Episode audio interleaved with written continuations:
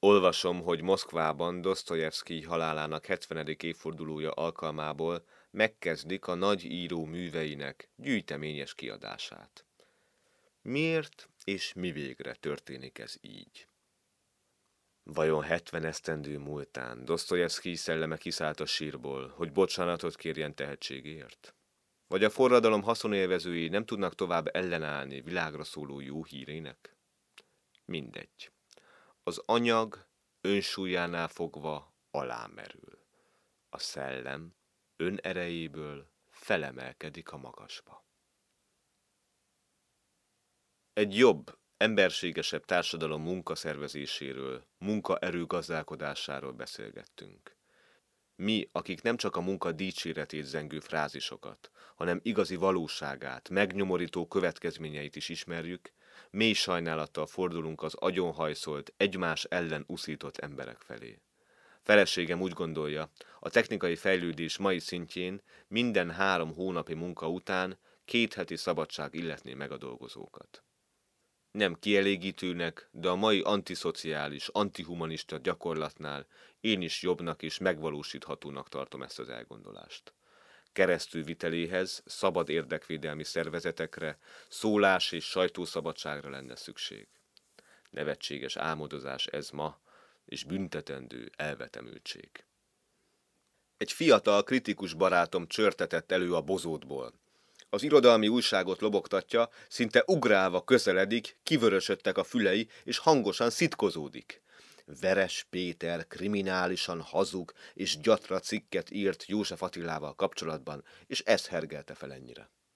Elolvastam a cikket, én is dübegurultam, de távolról sem annyira, mint a fiatal kritikus.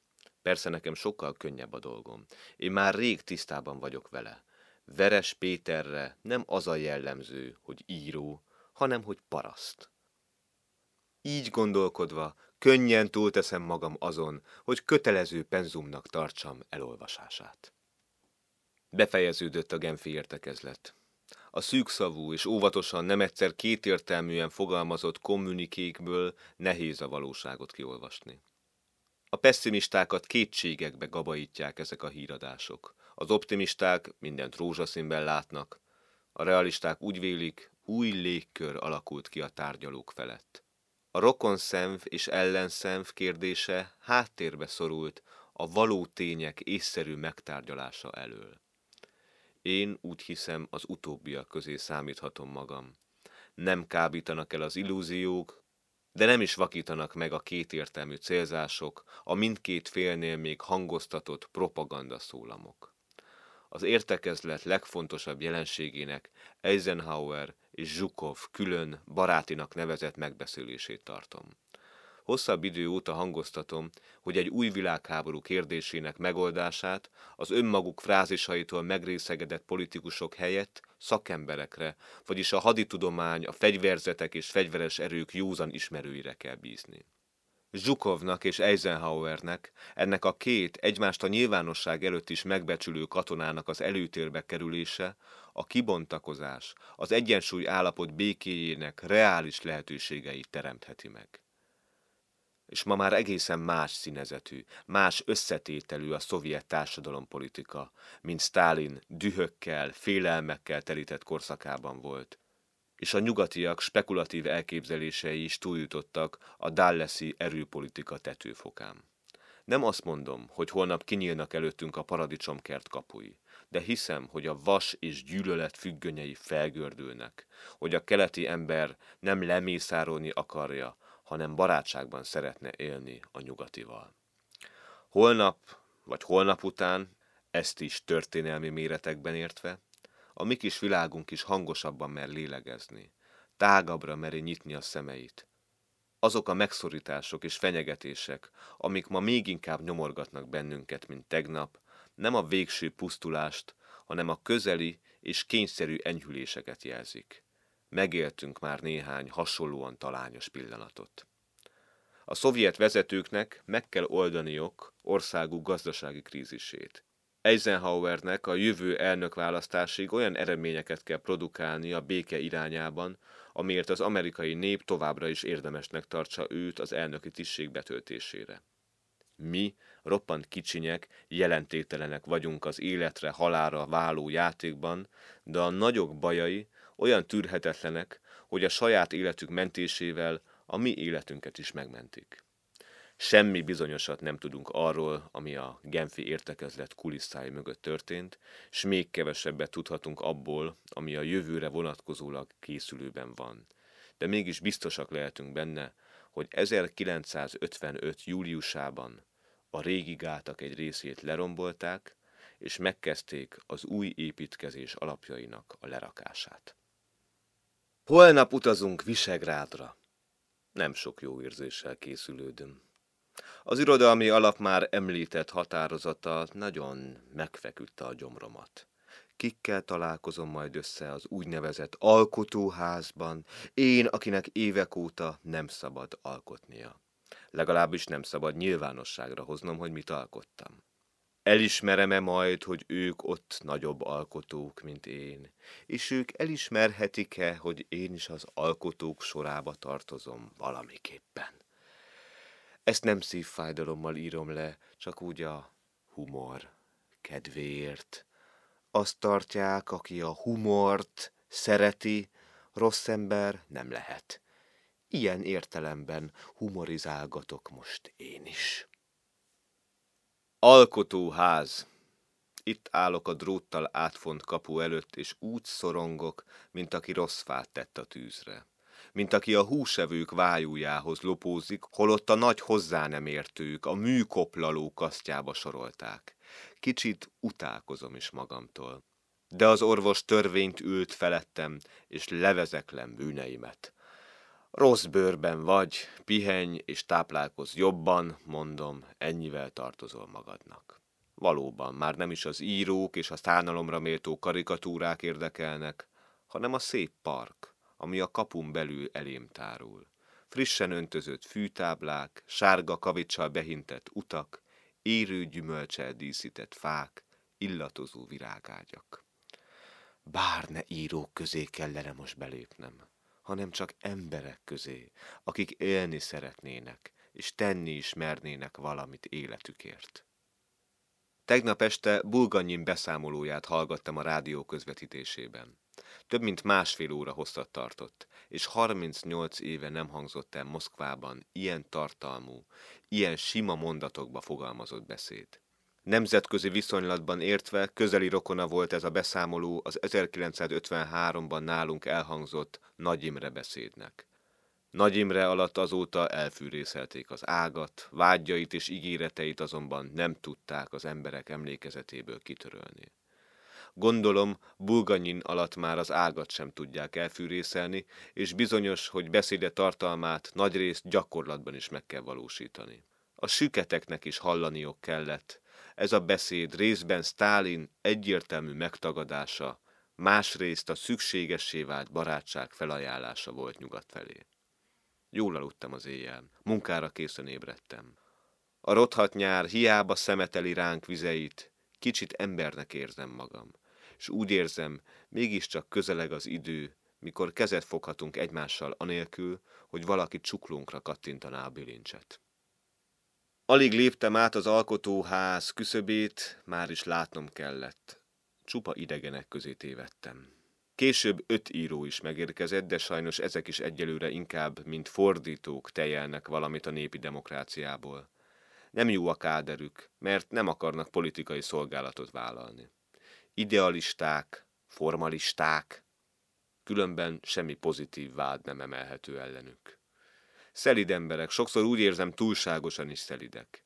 Egymás mellett fogyasztjuk el napi eledelünket, erősen diétára vagyunk kényszerítve, és így irodalmi beszélgetéssel fűszerezzük a kosztot, ami különben is sokkal gyöngébb, mint amilyen egy évvel ezelőtt volt. Elment a nyanya nevezetű kitűnő szakácsnő, és a konyha kereteit 15%-kal csökkentették. A vendégek véleménye szerint legalább 25%-kal.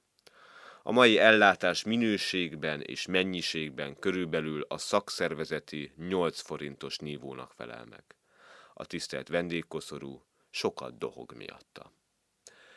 Különben jól érezzük magunkat. Ha nem szakadna folyton az eső, akkor még sétálni és hegyet mászni is lehetne azoknak, akiknek szívük, tüdejük van hozzá. Gyergyai Albertel és Kánaki Lászlóval étkezünk egy asztalnál.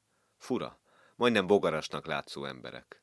Mintha rejtőzködnének a világ elől, sőt önmaguk elől is. Halkan, szinte félénken beszélnek, úgy viselkednek, mintha semmi mondani valójuk nem lenne, és lassan kitűnik, tele vannak problémákkal, sőt anekdotákkal és különféle hírekkel. Gyergyai a markánsabb, tekintélyesebb figura. Halka mondja ki a szavakat, de a hangsúlya nyomatékos, nem kis fontosságot tulajdonít annak, amit mond. És mond jókat, élesen jellemzőket erről is, arról is. Főképpen írókortársainkról. Aztán felkel az asztaltól, komoly ábrázattal kisé meghajtja magát, majdnem pukellit csinál, aztán elindul magányos útjára, kisé oldalra billentett fejjel, kisé hajlott háttal és hosszúra nyújtott léptekkel. Ezek a léptek kevésbé hatnak előkelően. Inkább egy hazátlan vándor, mint egy biztonságban élő úr jelleméhez tartoznak. Másik halk és kedvesen szerény barátunk, Kálnoki, egészen más jelenség ideges és túlzottan érzékeny. Ő is tele van különös emlékekkel és anekdotákkal. Tulajdonképpen nagyszerű társasági lény, de nagyon csinyán kell vele bánni. A legkisebb ellentmondásra visszahúzódik némaságába, mint csiga a házába. Ha ő beszél, és valaki csak véletlenül is közbeszól, megrezzen, és a már előkerült félmondat, akár a megsebzett madár lehull a padlóra különben nagyszerű elbeszélő. Látszatra szemtelenül, majdnem hadarva, csak úgy mellékesen mondja el történeteit, nem befolyásolja a hallgató kombinatív képességét, és ezzel váltja ki az őszinte derűt vagy csodálkozást. Asztalbontás után ő is meghajtja magát, aztán apró, szapora léptekkel, kis és révonalban nekiindul. Nem lehet tudni miért és hová. Ő is magányos lélek, mint gyergyai, de más anyagból gyúrták s olykor majdnem elveszettnek látszik. Jól érezzük magunkat. Két hetünket szeretnénk még egyel megtoldani.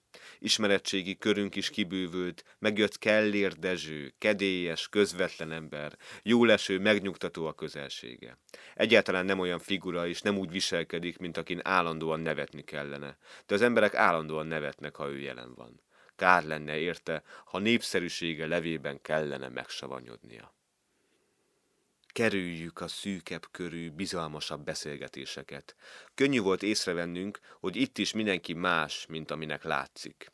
Új viccek elmondásával kezdik, és vad jóslatokkal, majd pontos értesülésekkel és átkozódásokkal folytatják.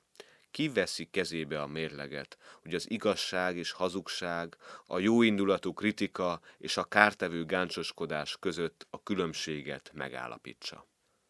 Senki. Ilyen irányú skrupulusaik nincsenek az embereknek. A mai helyzet összeomlását kívánják, akárkinek a segítségével, akármilyen áron. Félős, hogy az idő gyors múlása, és az oroszok folyton rohamra készülő, de szemmel láthatóan tétova politikája az ő malmukra hajtja a vizet. Feltehető, hogy a kegyetlen játék végén azok járnak a legrosszabbul, akik az igazság mellé álltak, és az észszerűséget hangoztatták. Közvetlen a mi szobánk mellett van a pingpong terem. A fiatalabbak nagy hévvel művelik a gyatra játékot. Nem a legjobb érzés, ha írás közben döngetik alattam a földet, és pattogtatják labdájukat. A múzsák nevében kértem őket, hogy délután csak négytől hatig, este csak nyolctól tízig játszanak. Szerződésünket túlzott pontossággal betartják. Esténként szívesen kivicelek a terem távoli sarkában, olykor még gyönyörködöm is az ugrabugrálásukban. Nemes nagy Ágnes és Ottlik Géza a matadorok. Ágnes még szilajabban, nagyobbakat ugrik, mint Géza. Feleségem lelkesülten mondta az egyik este, Ágneskám, a téged látlak játszani, Szent Johanna jut eszembe. Lendület közben vészesen lobog a hajad, s mintha kivont karddal csapnád vissza a felét kiüldött labdát derültséggel fogadták feleségem megjegyzéseit, és igaza volt abban, amit mondott. Ágnes, ez az öntudatos fiatal asszony olyan lendülettel játszik, akár egy edzett kardvívó. És ez a fiatal asszony a női költészet érzelmességén túl olyan költeményeket ír, hogy megirigyelhetik azok a férfi költők, akik ma mesterséges egek alatt, mesterséges vizeken eveznek egy fenségesnek képzelt hatalom jó akaratából. Pestről kilátogattak hozzánk granasztóiék. Erős, egészséges emberek, nagy gyakorlói a sportnak. De nem csak turisták, hanem művelt, okos emberek is. Pali esze élesen fog, és mer túl gondolni a korlátokon, amiket eléje állítanak. Építész, de inkább látomásos elgondolója, írásba foglalója városépítészeti terveinek, semmint gyakorlati megvalósítója. Nemzetközi viszonylatban azt hiszem közelebb áll Corbusier művészetéhez, mint Gropius mérnöki egyéniségéhez. Mindig kész olyan beszélgetésbe elegyedni, aminek problémái túlmutatnak a csak praktikus jellegű materializmuson. Néha azonban fanyalgónak, fáradtnak látszik. Egyikünk felett sem múlt el nyomtalanul az utóbbi esztendők igénytelensége, egyhangúsága. Kis társaságunkkal együtt elindultunk a visegrádi romokhoz. Elváltam tőlük, mivel nem jól éreztem magam. Délfelé Bölöni érkezett meg filmesek kíséretében, de ami a legfontosabb, Zsiványt, a puliát is elhozta. Megkezdődött a nagy művelet a mi statisztálásunkkal az alkotóház dicsőségére. Mintha egész komoly lenne a dolog, próbát is kellett tartanunk. Lengyel Balázs volt a mozgó figura. A ház felől jött, és bennünket, a sárga asztal körül társalgókat széttárt karokkal üdvözölt. Lehet, hogy néhány olyan mozdulatot is tettünk a lencse előtt, ami az örökké valóságnak szólt. Én Bölöni mellett ültem, lábunk előtt feküdt kilógó nyelvel, és ki tudja, mire gondolva a zsivány.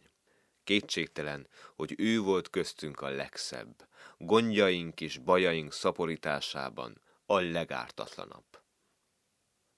Meglepetés a számomra, hogy ilyen hangtalan és fakó a község.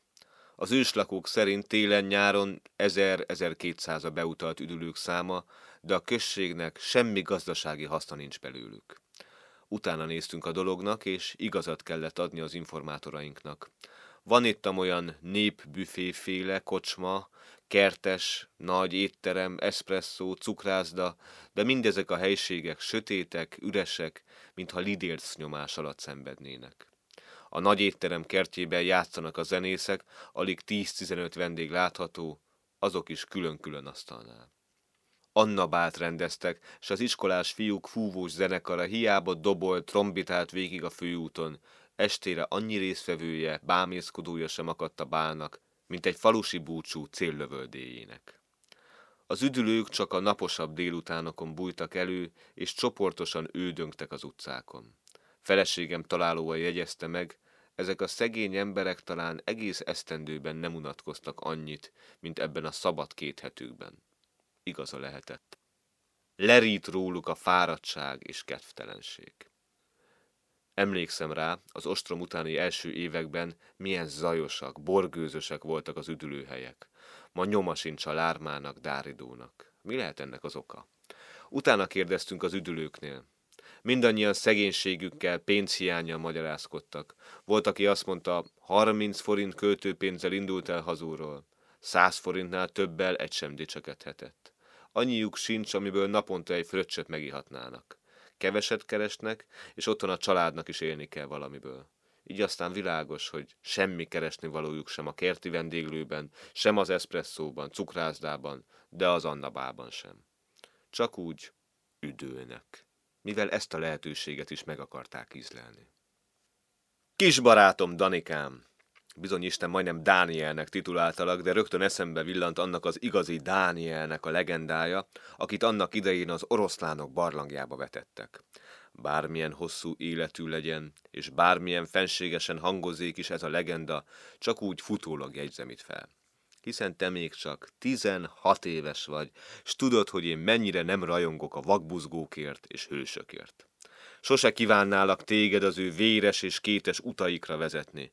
Maradj hát továbbra is az én Danikám, a serdülő kamasz, aki rajong a szépért, bátran kimondja az igazságot.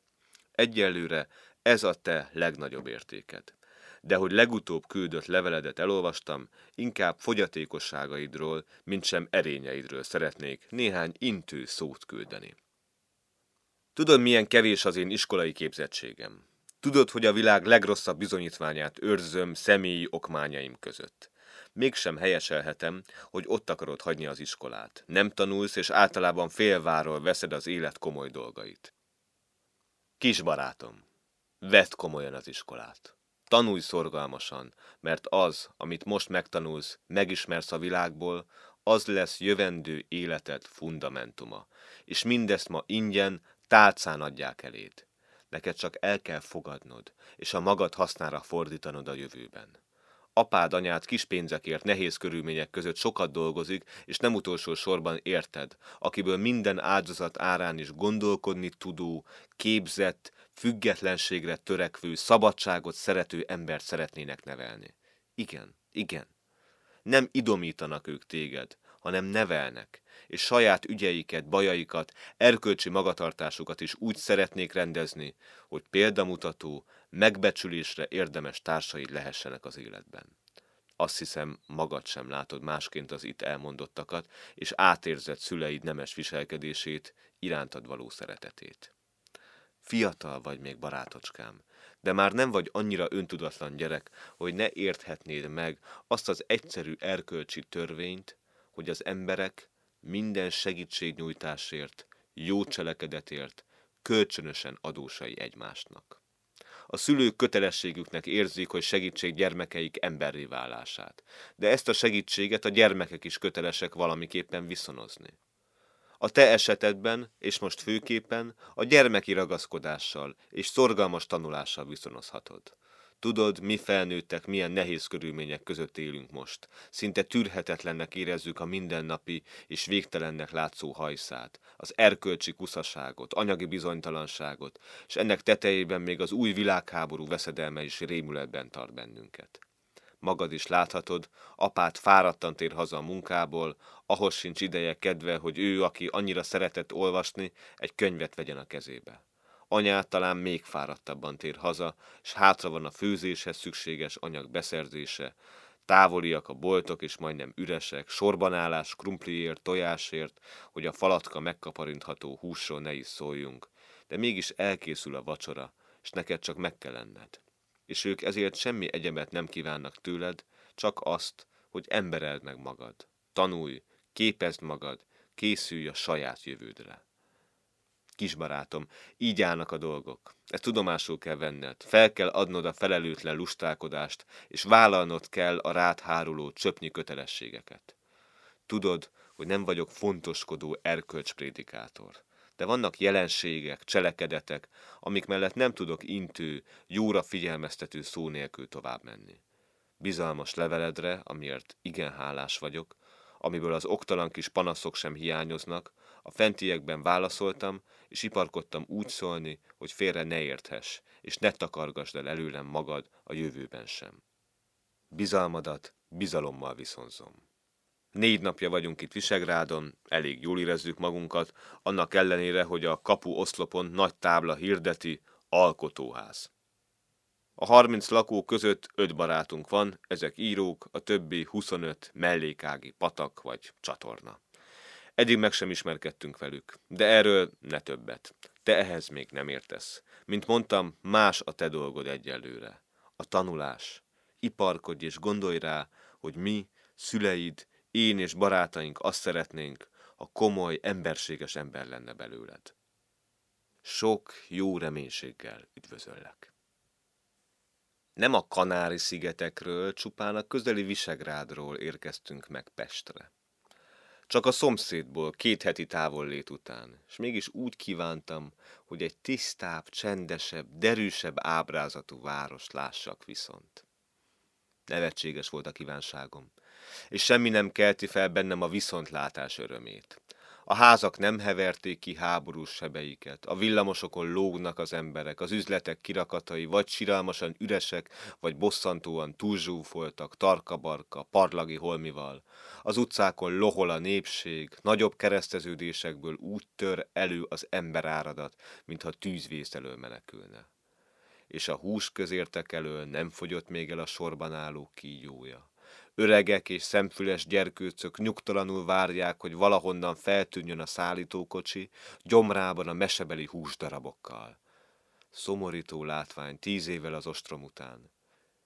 Milyen öntelt és dicsekvő mondatokat olvasunk reggel az újságban, és milyen nekivadult kifakadások hangzanak el a csüggetten várakozók száján. Panaszkodnak, vádaskodnak, csordultig teltek a keserűséggel. És Uramisten, ha elszágult előttük egy Amerikától, Angliától vásárolt hatalmas autó, tekintetükkel, felhördülésükkel, ha ölni tudnának, gyilkossá vetemedne mindannyiuk. Őszinte naív örömmel üdvözölt bandi kutyám. Érzi, hogy szeretem, és ő ezért még jobban szeret engem.